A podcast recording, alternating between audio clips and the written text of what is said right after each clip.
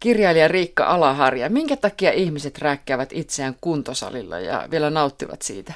No mä luulen, että se on ensinnäkin kuntosali on aika sillä lailla erityinen maailma, että siellä ollaan niin kuin kimpassa, mutta kaikki tekee omia sarjojaan. Siis mä puhun nimenomaan siitä sali, salipuolesta, jossa voimaillaan. Sitten useinhan salilla on sitten vielä tämä erikseen tämä koppi, jossa pääasiassa mimmit käy, käy musiikin, huonon musiikin tahtiin pomppimassa, mutta siis se on niin kuin sosiaalinen tapahtuma varmaan, jossa tiedetään, että me kaikki halutaan A, olla tai saada lisää voimaa ja siis varmaan suuren osalle myös näyttää paremmalta tai terveemmältä, ja, mutta että myös niin kuin varmaan kaikkiin harrastuksiin myös liittyy siis tämmöinen henkinen puoli sitä, että voi vaan paremmin, on parempi meininki. Ja, ja tietenkin eihän kukaan enää nykypäivänä tarvitse lihaksia minnekään, paitsi perslihaksia ja ehkä, ehkä sille etusormi, tarkoitan nyt älypuhelin tai tablettityyppisessä tota, toiminnassa, että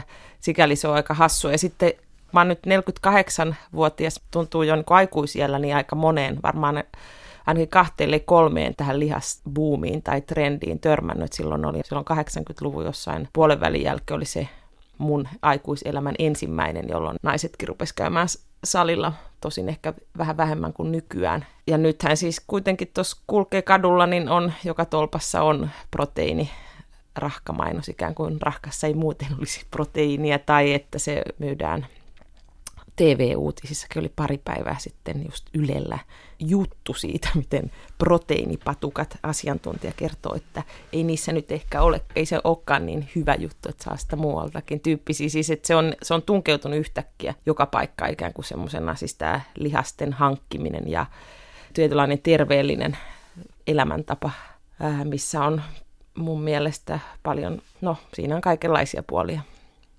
Romaanisi Kevyt liha päähenkilö ja kertoja on keski-ikäinen eronnut nainen Saara, joka elää seitsemänvuotiaan poikansa Martin kanssa Helsingissä. Pojan isä on jäänyt Ouluun. Tämä on hyvin lihallinen, fyysinen romaani.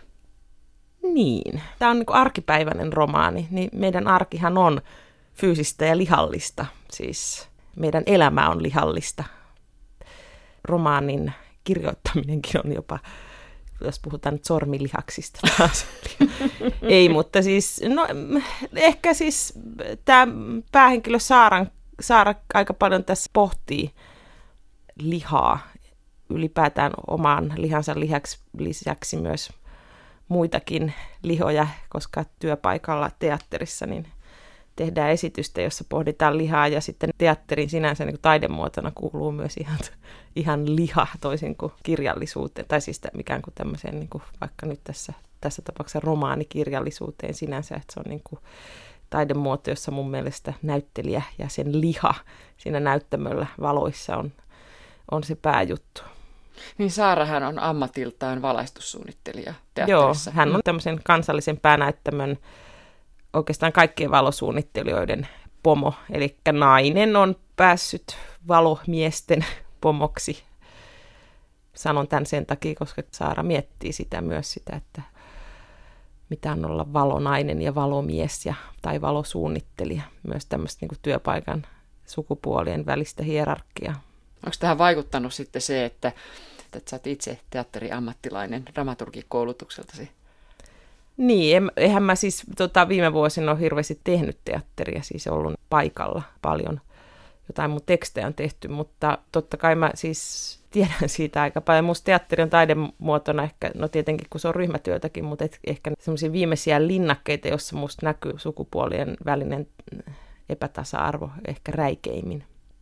Mutta mä puhun myös niinku ihan siis tämmöisistä, että miten töitä tehdään, miten arvostetaan. Että totta kai ne on sellaisia rakenteita, jotka osittain niin kuin piilossa ei välttämättä huomatakaan. huomatakaan. Ja sitten esimerkiksi, kyllähän itse joutuu miettimään koko ajan, että kuinka paljon ajattelee vahingossa niin kuin stereotyyppisesti miehistä ja naisista. Tai että esimerkiksi nyt kun mä oon viimeiset kymmenen vuotta ollut äiti, että, että kun mulla on tytär ja mä kasvatan tytärtä, niin kuinka koko ajan joutuu ikään kuin taistelemaan, ettei syötä niin kuin vahingossa itse niitä stereotypioita, että, että kyllä mä oon niin kuin useammin kuin yhden, yhden kerran, kun mä oon lukenut esimerkiksi kirjaa lapselle, jossa pojat pelaavat jalkapalloa ja tytöt nysväävät passiivisina jossain nurkassa, niin sitten vaihtanut silleen ääneen lukiessa vauhdissa niiden osat tai jotain, siis tämmöistä joutuu koko ajan tai haluaa tehdä, että se, se tulee ehkä vielä räikeämmin se, se tota, kun on pieni lapsi. Ja tämä suomalainen yhteiskunta varmaan niin kuin, ää, maapallon, ellei universumin ehdottomasti tasa-arvoisi y- yhteiskunta. Eihän täällä mitään valittamista ole, mutta et koko ajan sitä joutuu sekä taistelemaan omien stereotyyppisten ajatusmallien plus sitten havainnoimaan niitä muiden semmoisia sekä ihan siis tietoisia, mutta tiedostamattomia keloja. Mutta valpas pitää olla, niin olkaa valppaita niin miehet kuin naiset.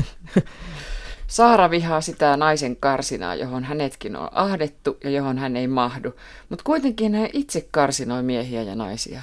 Karsinoi, koska sehän, mutta mun mielestä myös sitä vastaan taistelista karsinointia. Että kyllähän se on jo, niin kuin, että jos tiedostaa oman karsinointinsa, niin se on jo yksi askel eteenpäin sitä on tietenkin jo vuosikymmeniä puhuttu, että, että sukupuolien määrä on X, mutta se toi nyt lähtee enemmän ehkä siitä ei kauhean teoreettisista lähtökohdasta, vaan siitä, että itse havainnoi sitä koko ajan niin kuin arkielämässä sitä, että nousen bussiin. Bussikuski on nainen. Et sitä niin kuin tavallaan havainnoi sille, ei niin, että koko ajan kynä kädessä, mutta semmoista passiivista havainnointia sukupuolien, kahden sukupuolen välillä. Tai että esimerkiksi tuossa romaanissa Saara katsoi, että onko toi, toi salilla toi, joka tuossa tekee noita hauiksia, että onko se, onko se mies vai nainen. Että se on niin kuin jotenkin kiinnostavaa tietää, että se on niin jotenkin pakko tietää, onko se joku mies vai nainen, jos se on sillä rajoilla. Se on vaan hassua, että mistä se johtuu. Tehän mä kirjailijana ajattelen, että, että mä niin kuin ratkaisen kysymyksiä, mutta enemmän se on semmoista tekstillä, että mä tekstillä jotenkin yritän vähän käsitellä sitä tai saada omassa päässäni asiaa jotenkin eteenpäin, mutta ei niin, että siihen tulisi ratkaisua, mutta siis jotenkin toi on riivaa, vaikka mulle siis sinänsä mä en ajattele kirjallisuudesta, että aihe on se, mistä lä- mä en lähde niin kuin kirjoittamaan kirjaa aiheesta, että se ei ole niin kuin musta se kirjallisuuden pihvi sinänsä, että aihe edellä tyyppisesti, mikä ehkä nykyaikana se on tullut yhä voimakkaammin – varsinkin mediassa tai siitä, miten kirjoja esitellään myös kustantajat ja miten niitä puhutaan, että siinä on se aihe, joku vaikka joku yhteiskunnallinen aihe, että nyt tietotekniikan tunkeutuminen ihmisten elämään tai jo, joku tämmöinen, että mutta tuossa kevyessä lihassa siis toki mulla on tämä aihe, joka on mulle riivaava ja sillä lailla niin kuin rakas on nimenomaan tämä yksi, yksi niistä. Tässä romaanissa on tämä sukupuolien ero ja sitä pohdin aika paljon tuossa mutta että mä en, se ei ole niin kuin se lähtökohta, mikä on ollut tuon kirjan. Toisaalta mä en osaa välttämättä sanoa, mikä, mikä on se, enkä mun, mun mielestä tarvikkaan sanoa, että miksi mä oon lähtenyt tekemään tätä, koska mä olen halunnut kirjoittaa. Se on yksinkertaisesti, se on kivaa. Ja si, siinä voi, niin kuin, voi myös niin kuin jollain lailla selventää jotain, tai jollain lailla niin kuin päästä käsiksi semmoisiin asioihin, joita esimerkiksi tällä lailla puhumalla tai ajattelemalla, ajattelemalla ilmaan tai, tai tälle artikuloiden, niin saa, saa sanottua. Tai ainakaan siitä ei saa niin semmoista, itselleen semmoista riemua, koska kyllä kirjoittamisesta aika ajoin ja aika useinkin saa aikamoiset riemut itselleen, tai se on vaan niin sellaista raapivan ihanaa saada asioita kehitettyä ja vaikka päähenkilölle jotain ajattelua siinä, tajunnan tämmöistä niin ronkintaa. Lavastaja Marita on 60-vuotias nainen, kohta siis eläkkeellä. Hän on koko ikänsä tehnyt töitä, hyvin ahkera nainen, hyvin tunnollinen nainen. Ja lopulta hän jää jalkoihin. Miksi Maritoille käy tuolla tavalla? No ehkä, koska ehkä heidät on hyvin helppo lakasta. Ehkä helpoin, helpoin elementti lakaista sivuun siinä vaiheessa, kun on pakko lakasta jotain, että teatterijohtaja Panu on teatterilla YT ja se joutuu kohta, siinähän Panu selittää, että no Marita joka tapauksessa on jäämässä eläkkeelle, että mutta jotenkin mä tykkäsin siinä kohdassa, kun ne puhuvat, ovat tekemässä tota, näytelmää, on treenit vasta alussa ja puhuvat näytelmäaiheesta ja sitten Marita on ottanut ihan hulluna selvää Michelangelon David Patsasta ja, tai David Patsasta ja sitten Panu antaa hänelle puheenvuoron, että kerropa nyt jotain ja sitten se Marita punastuu mulla nytkin tulee vielä, voi Marita Raukka. Hän punastui alkaa tietää ihan valtavasti, alkaa kertoa, mutta aika niin kuin silleen, sen verran ehkä kompastelen, että aika nopeasti se kärsimätön Panu sanoo, tulee jo niin kuin päälle siihen omalla jollain innostuksellaan. Niin mua nytkin tässä tällä hetkellä täällä puoli vuotta myöhemmin sieltä, kun mä kirjoittanut, mua alkaa säälittää Marita, fiktiivinen henkilö mua tässä nyt mutta siis tämä, se on, väittäisin, että aika monelle aika tunnistettava hahmo, vaikka siis Marita vaan on aika sivuhenkilö tuossa, että ei hän, hän ei sen suuremmin syvennytä tai tutustuta. No minä kyllä nostin hänet hyvin tärkeäksi henkilöksi, koska Hyvä. Siihen, hänen nimittäin hyvin paljon pystyy samastumaan ja mä uskon, että aika monet tytöt ja naiset, nyt mä sukupuolitan tätä asiaa. Ei, siis sehän on koska se liittyy sukupuoleen, siis tämä tämmöinen kohtelu ja myös se, että minkä paikan ottaa itse, siihen se liittyy. Että sikäli se on, miksi et sukupuolittaisi sitä. Koska siis mä jotenkin iloitsen, että ehkä nyky, nyky niin kuin mä oon syntynyt vuonna 67, että meidän sukupolvea on vielä selkeästi, että ei meitä tyttöjä ole kannustettu puhumaan tai olemaan äänekkäitä, että musta tuntuu, että nykytyttöjä ehkä heillä on niin kuin paremmat oltavat siinä mielessä. Mutta minkä takia Saara ja muut naiset, tämmöiset maritat, on opetettu täydellisyyden tavoittelijoiksi? Just sen kautta, että, että ikään kuin jos on tilanne ollut lapsena, että ne pojat mekkaloi, nyt mä tietenkin taas yleistän, mutta olkoon näin, koska tämä on kuitenkin tämmöistä niin havainnointia elämästä. Sanotaan nyt näin, että esimerkiksi pojat tai valtaosa tai osa pojista, mutta äänekäs osa mekkaloi, et, niin tytöt sitten ikään kuin he katsovat, että ainoa tapa ottaa paikkansa on olla tehdä vaikka esimerkiksi nyt koulussa opettajalle mieliksi ja tehdä, suorittaa. Ja... Ohjaaja ja ystävä Panu haluaa lähteä kuntosalille. Tämä kuitenkin mieluummin siirtyy aika nopeasti sohvalle lötköissä verkkareissa ja samaan aikaan Saara koko ajan venyttelee tiukoissa trikoissaan. Mun mielestä se on aika hyvä kuva myös siitä, että, että nyt mä taas sukupuolitan. Mm. Ja tämä liittyy, vähän, tämä liittyy vähän tuohon samaan kuin sä äsken sanoit, että tämäkin on jollain tavalla totta. Panut voivat kerrassaan lötköttää ja, ja jollain tavalla saavat hommat hoidettua, vaikka tulisi hutiloiden tehtyä ja tulee virheitä. Ja sitten on olemassa tosiaan näitä saaroja ja äsken mä sanoin maritoja. Että mä en näe sitä pelkästään, että se on paikaottamista. Siinä on jotain muutakin. Siis Saarahan nimenomaan tässä, kun on siellä salilla kahdestaan, niin kelaa sitä, että, että, että miksi Panu, joka on siis erittäin työlleen omistautunut ja haluaisi edelleen vaikka niin kuin ensiltaan niin kuin suurin piirtein huomenna haluaisi edelleen jatkaa sitä prosessia ja on vaikea päästä irti ja Panua juuri kotona näyttää, että se on kansallisen päänäyttämön kuitenkin niin kuin sekä johtaja että ohjaaja, siis työhullu suorastaan. Vähän niin kuin siis on Saaran eksmies Askokin on työhullu sitten kuitenkin se Saara miettii just tätä ääneen. Sen takia mä en varmaan osaa tässä tätä enempää sanoa, kun se mä sen jo tonne laittanut tonne kirjaan sitä, että Saara vaan miettii, että miksi mä en osaa nyt kuitenkin niin kuin rötköttää ja antaa mennä että, ja olla tyytyväinen tavallaan, että se Panu on niin kuin, vaikka se sitä riivaa, että se haluaisi jatkaa vielä treenaamista ja niin silti se on niin kuin tossa nyt ja antaa nyt sen mennä ensi iltaan ja on silleen, niin kuin, ei, ei ole niin kuin sillä lailla kuitenkaan perfektionisti tai niin kuin ehkä enemmänkin realisti siinä. Tämä kirja on myös rakkausromaani. Sekä Jarno että Saara ovat eronneita melkein 50-vuotiaita ja sattumalta törmäävät toisiinsa kadulla. Heillä on ollut joskus nuoruudessaan seksisuhde ja nyt heille syntyy suhde myös. Ja se ei ala kahviloissa istumisella, vaan seksillä. Kun Saara menee ensimmäisen kerran Jarnon luokse kylään, Jarno estää Saaraa puhumasta ja he menevät suoraan sänkyyn. Miksi tällä tavalla? Onhan siinä yksi kahvilakohtaus ennen tätä.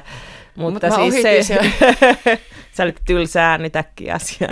Joo, lyhyt kahvilakohtaus. tuota edellisviikolla, johon liittyi siis tämä erokirjan, kun he tapaavat siis sattumalta ekan kerran kadulla, niin silloin ne kumpikin puhuvat erostaan, eroistaan molemmat. Ja sitten Jarno sanoi, että, tässä, että mulla olisi semmoinen hyvä erokirja, että haluatko lainata sen. Ja sitten ne tekee niin tikusta asiaa ja tapaavat kahvilassa. Ja Saara saa Jarnolta erokirja, mutta siitä sitten se seuraava askel on jo sitten niin kuin silkkaa panemista, joka on musta aivan luontevaa, että minkä, miksi kaksi eronnutta, vaikka ovatkin vanhoja kamuja tai siis teatterikoulusta kamuja, Saara opiskelu valosuunnittelua ja Jarno äänisuunnittelua, niin kumpikin tietää, mistä mikä olisi tarpeen, ja sitä on tehty 25 vuotta aikaisemminkin, seksiä harrastettu silloin, että miksei nyt heti käytös asiaan. Niin, no kato, lähinnä mä siihen kiinnitin huomiota, en siihen, että heti syksytään sänkyyn, Joo. siihen mä en puutu ollenkaan, tehkööt niin, mutta siihen, että kun Saara menee sinne kylään, niin, niin Jarno ensimmäiseksi peittää, melkein ensimmäiseksi niin. peittää Saaran suun ja antaa ymmärtää, että ei puhuta. Niin. niin minkä takia puhumatta? Ähm. Koska sä kerrot siitä asiasta, sä pohdit sitä siinä myös siinä romaanissa. Niin, no minkä takia olen kirjoittanut noin? No, äh, tämä on aina vaikea, jäl- just puoli vuotta jälkeen tämmöisiä ratkaisuja, jonka on tehnyt tiistai-aamuna kello 9.35, kirjoittanut siinä tietokoneellaan tämmöisen, niin selitellä sitten puoli vuotta tai vuoden jälkeenpäin radiossa suomalaisille ja kuulijoille, että miksi teki näin.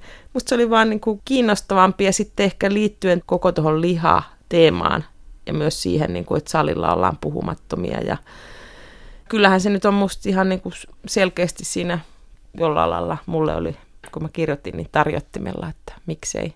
Ja mit, mitä siitä turhaan, kun on tämmöinen tapaus, että jo tunnetaan toisen, mitä sitä turhaan louskuttamaan leukoja, ekaksi niin kuin lämmittelyä, tämmöistä puheesileikkiä, että ihan suora asia, kun on kerran tarjolla tämmöinen koti, ettei tarvitse niin kärvistellä missään kahvilassa ensin tai elokuvissa tai jotain muuta tämmöistä. Molemmat ovat siis eronneita. Ja Saara miettii kovasti perhettä yleensäkin, avioeroaan. Ja hän sanoo muun muassa jossain kohtaa, että perhe mädättää kaiken elävän ja hyvän. Niin, hän puhuu niin omasta kokemuksestaan ja ehkä myös siinä hän niin panikoituu, kun Jarno ehdottaa tosi nopeasti, että nyt muutatte poikas kanssa tänne mun luokse ja Saara kokee jotenkin, että nyt ruvetaan leikkiä perhettä ja heti tämä kiihkeä seksisuhde menee heti niin kuin pilalle, että, että jos me nyt ruvetaan täällä asua yhdessä ja, ja ruvetaan motkottamaan jostain märistä pyyhkeistä lattialla mytyssä tyyppisesti tai jostain, että se kokee sen perheen nyt semmoisena tässä tapauksessa, kun hän sanoo sen perheen mädättää, niin just siinä niin kuin pahin arki ja jotenkin se marraskuussa, kun sä tuut kotiin pimeessä ja sataa vaaka suoraan räntä ja ei ole mitään ruokaa jääkaapissa ja sitten on just se märkä pyyhe siinä jäänyt aamusta, haisee jo homeelta tyyppisesti, niin, niin tota, jotenkin näkee heti ehkä sille vähän yltiörealistisena, että se mädättää siis, että mädättää se perhe ja se lapset ja uusioperhe ja tämmöiset, sen kaiken hyvän, mikä voisi olla, että, että esimerkiksi tapailulla tai että ehkä sen ei tarkoita sitä ylipäätään, että perheinstituutio on nyt, tämä länsimainen perheinstituutio, onhan siinä tietenkin myös omat, sitä me voitaisiin keskustella vielä kaksi tuntia, että mitä etuja ja haittoja esimerkiksi tästä meidän länsimaisen yhteiskunnan tästä perhemallista ja rakkausavioliitosta ylipäätään, että onko siinä mitään järkeä. Mietin, että ekan kerran mä olin joskus ehkä 15 vuotta sitten kuukauden Intiassa ja yhden teatteriryhmän ohjaajan ää, sisko meni naimisiin ja sitten mä olin kolmipäivissä häissä, joka oli tietenkin ihan mahtava kokemus, mutta siinä mietittiin molemmat, Sulhanne ja Morsian oli korkeakoulutettuja henkilöitä, ja he menivät naimisiin sillä lailla, että he olivat tavanneet kerran just toisen perheen sohvalla tyyppisesti ja juoneet vanhempien kanssa jotain teetä siinä, niin että, että mitä jos mun vanhemmat olisi silleen, että olisiko ne tarpeeksi valistuneita tota, mulle valitsemaan kumppanin, ettei ei sekoitettaisi tätä hormonihommaa tähän ollenkaan, eikä mitään niin kuin sen enempi mitään tota, baari tai mit, missä tahansa, mistä niitä miehiä nyt saa, niin semmoista juttua, vaan että ihan niin järkevästi valittaisi, että toi voisi olla sopiva taustansa takia. Ja, niin näitähän, näistähän me voitaisiin jutella, että mikä perhe on ja miten sen kanssa pitää elää ja miksi ihmiset eroavat. Ja, mutta ehkä se ei, tota, ehkä se nyt kuitenkin. Saara käy salilla 5-6 kertaa viikossa. Ja kun Saara tulee sisäpyöräilytunnilta sieltä hämärästä huoneesta valoisaan saliin, niin hän näkee ihmisiä, jotka nostelevat painoja hartaina ja hiljaisina. Mulle tuli mieleen tästä ihan semmoinen pyhä toimitus. Niin, se on, se on mä en, en ole ajatellut sitä noin, mutta se on, mä oon iloinen tosta, koska, koska se on, mä taisin tuossa alussa jo sanoa, että se on aika erityinen tilanne siellä salilla. Mä, mähän itse en käy pumppaamassa, siis niin kuin voimailemassa lihaksia tai niin kuin rakenna mun kehoa muuta, kun mä käyn siellä salilla sitten ehkä just siellä kopissa pomppimassa paskan musiikin tahtiin. Mutta siis, öö, niin, tai on joogassa, musiikki. tai no siellä, siellä ei ole onneksi musiikkia.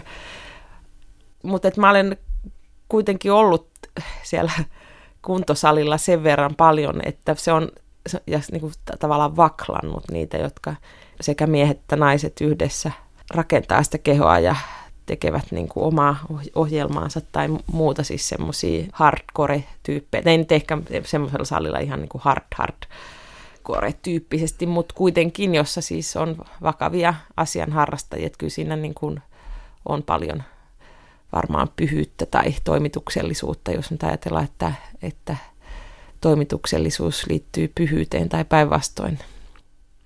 Salilla katsotaan itseä peilistä eikä se haittaa, vaikka muita on läsnä, sillä yleensä ei huomaa kuin itsensä. Niin.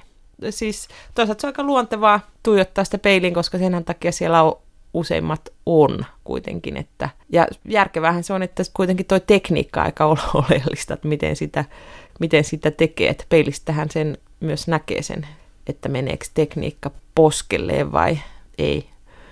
No se on yksi selitys. Niin, mutta totta kai sitä siis, onhan se kiva nähdä it, itsensä niin kuin toivomassaan toiminnossa, joka vielä, jonka tulokset ovat pian nähtävissä ja jo nähtävissä. Että kyllähän, minkä takia peili on, sen takia, että sitten siitä katsotaan. Mutta niinhän Saarakin tekee, että hän muuallakin kuin salilla, että hän riisuutuu omassa kylpyhuoneessa peilin edessä ja katsoo omaa ruumistaan. Mm. No se oikeastaan, se, se tulee suoraan Kevytliha-romaanin alussa on lukuharjoitukset Jussi Parviaisen Jumalan rakastajan näytelmästä, jossa siis päähenkilö Juska Parma haluaa pakkomielteisesti itsestään just Michelangelon Daavidin näköisen. Ja tämä oikeastaan tämä Saaran oma kohtaus on niin kuin rinnakkaiskohtaus Jumalan rakastajassa tässä Jussi Parviaisen näytelmässä – tämä Juska Parma talkitsee itsensä ja kihartaa tukkansa ja on yksin kotonaan peilin edessä ja tekee itsestään Davidia. Niin se on ikään kuin sama kohtaus, mutta Saara tekee sen yksin myös kotonaan, mutta naisena. Niin ja se on siis oikeastaan sen jälkeen, kun Jarno on jättänyt Saaran ja se on linnoittautunut kotiin ja kun on aika huonossa hapessa. Niin mä valitsin tähän mitä näytelmää tämä työryhmä täällä teatterilla tekee, niin valitsin siis Jussi Parviaisen Jumalan rakastaja näytelmän, joka on siis 83 muistaakseni kirjoitettu ihan sen takia, että siinä on tämä ihmiseksi rakentaminen. Päähenkilö Juska Parma tekee itsestään salilla, pumppaa, haluaa tehdä itsestään Daavidin kaltaista. Toki siinä on siis paljon muitakin asioita, mikä ei ollut siis tähän mun, mun omaan kevyt liharomaaniin liittyen kiinnostavaa, siis niin kuin esimerkiksi uskonnollisen, tämmöisen niin kuin uskonnollista etsintää ja toki mä sit siinä myös tuossa kirjassa kelaan vähän sitä väkivaltaa. Tai Saara, päähenkilö Saara kelaa sitä, että miksi naista ei vähän provosoivastikin, että miksei naista kannusteta väkivaltaa, että miksei kukaan kouluampuisa tai Breivik-tyyppisistä henkilöistä ole koskaan naisia – tai siinä työryhmä keskustelee teatterilla siitä, siitä että, että miksi kun Juska Parma tappaa esimerkiksi esityksestä, voisiko olla niin kuin naispäähenkilölle tämmöistä niin kujan juoksua. Teatteriohjaaja Panu käyttää tämmöisiä niin pompöösejä sana, kuin että tämä on Juska Parman kujan juoksu ja näin, että sitten Saara pohtii, että ei, nais, ei na, naisen, kun puhutaan naisesta, ei semmoista sanastoa ole kuin kujan juoksu tai, tai ei, ei nainen tapa, koska ei se ehdi. Sitä ei ole ensinnäkään kannustettu, mutta ei se myöskään ehdi, koska arki on niin kiireistä ja pitää mennä ää, lapselle päällystämään sen koulukirjat ja, ja katsomaan, että sillä on lämpimät vaatteet, eikä tämä itä-tyyppisesti. Mutta että siis Jussi Parviasin Jumalan rakastaja on toki hirveän ajankohtainen näytelmä juuri tämän niin kuin lihan muokkaamisen takia, että siinä käydään salilla ja paljon tapahtuu salilla. Siinä on useampia kehon rakentajia. Silloin sanottiin budaajia, nykyään ei sanota enää vanhanaikaista, mutta ja vedetään hormoneja ja pumpataan ja tehdään itsestä just niin kuin Davidia.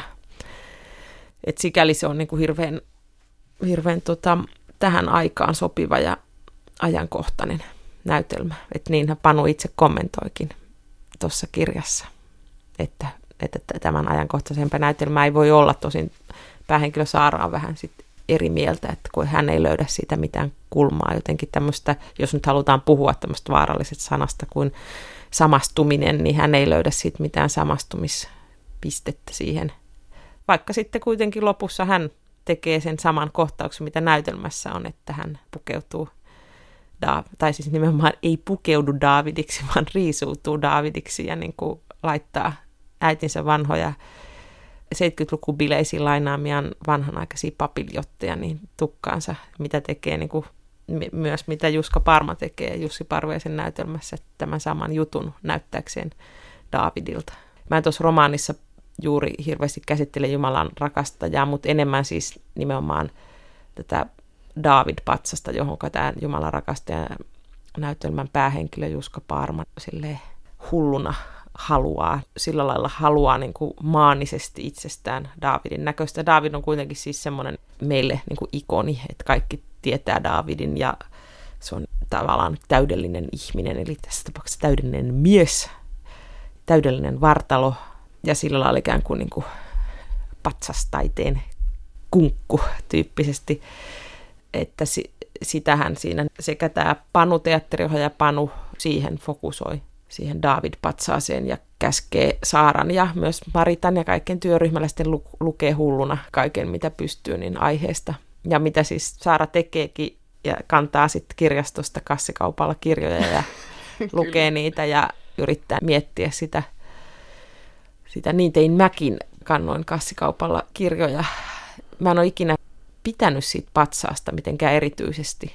No en mä sano, että mä olisin jostain patsaasta kauheasti pitänyt ainakaan tuommoisista näköisihmispatsaista. Mutta kyllä mä sitten koukutuin aika, kun mä luin niin kuin Anselosta ja, ja Davidista yksityiskohtia. Se on tosi paljon kiinnostavaa.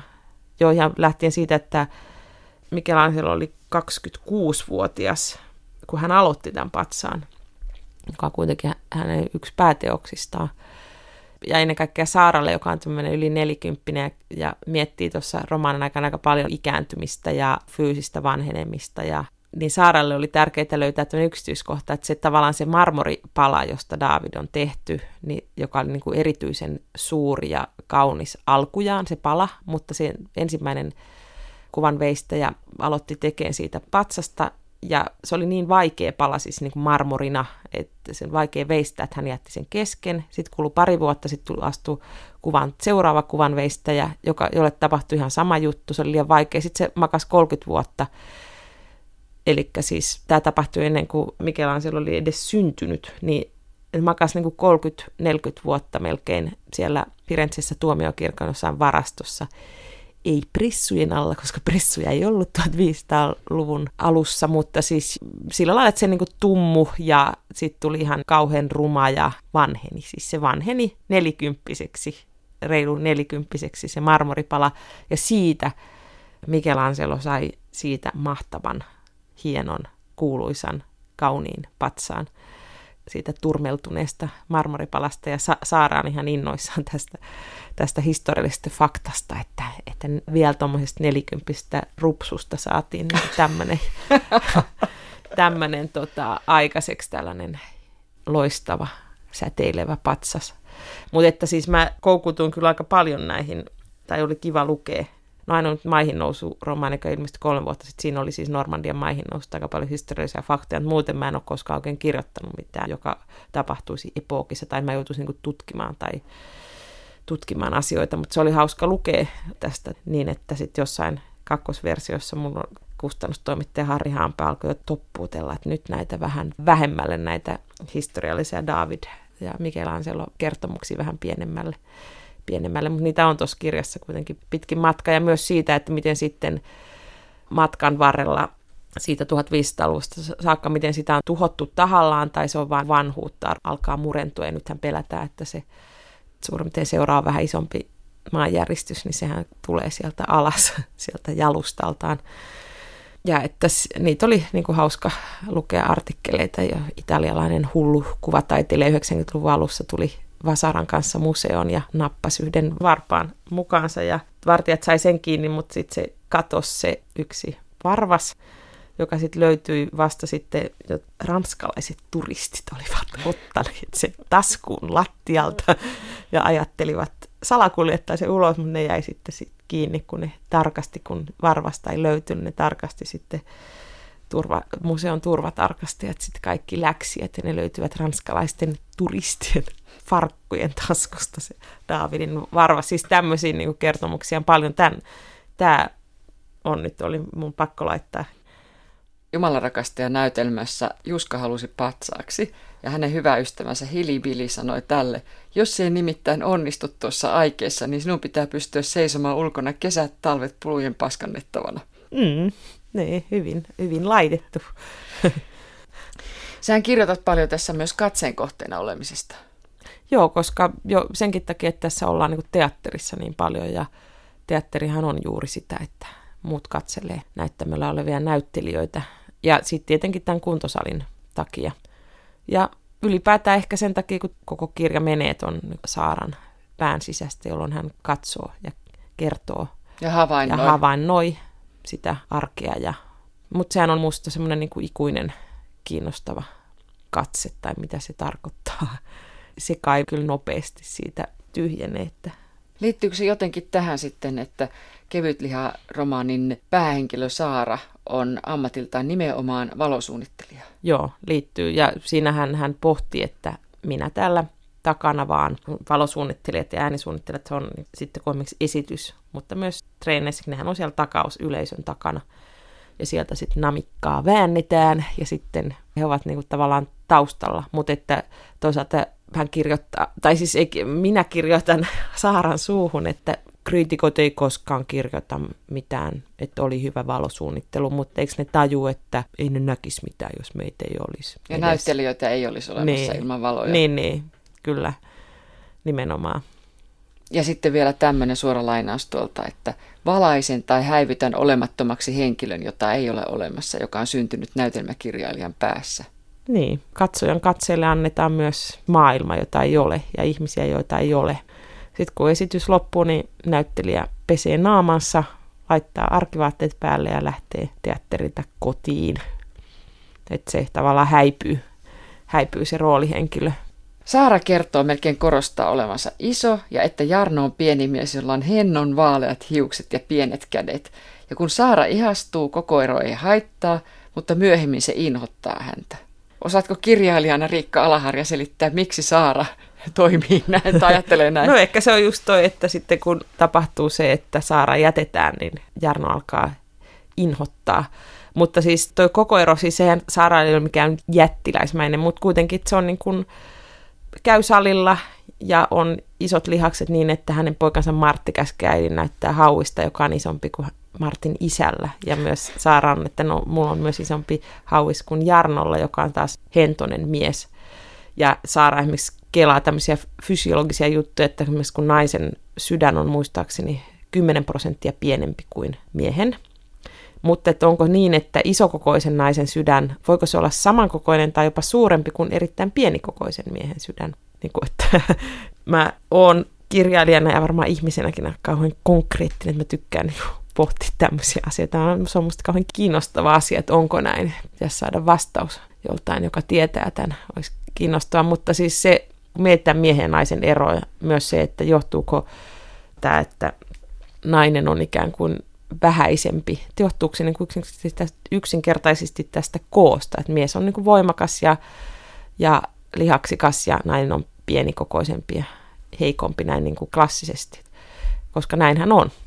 Mutta Saara sitten niin kuin isokokoisena ihmisenä ja, tai isokokoisena naisena miettii paljon sitten tätä koko eroa ja, ja miettii myös, niin kuin, kun David Patsashan on tehty nimenomaan, niin kuin, hän on raamatun henkilö, David siis paimen ja myöhemmin kuningas, niin on pieni ja sitten vastassa raamatun kertomuksessa on Goliat, eli Goliatti, eli jättiläinen järkyttävä hahmo, joka tietenkin kuvitellaan, kun he taistelevat, niin että Goliat voittaa ja David jää tappiolle, mutta David pystyy kuitenkin tuolla lingollaan linkoamaan kiviä niin, että Goliat kaatuu maahan ja David voittaa, niin Saara tämän kautta miettii myös sitä, että ei se aina ole se lihas, joka voittaa, tai lihas, joka painaa, tai koko, että, että ei se ole aina se mies, joka on noin niin kuin normaalisti suurempi kokoinen, joka pitäisi voimalla voittaa.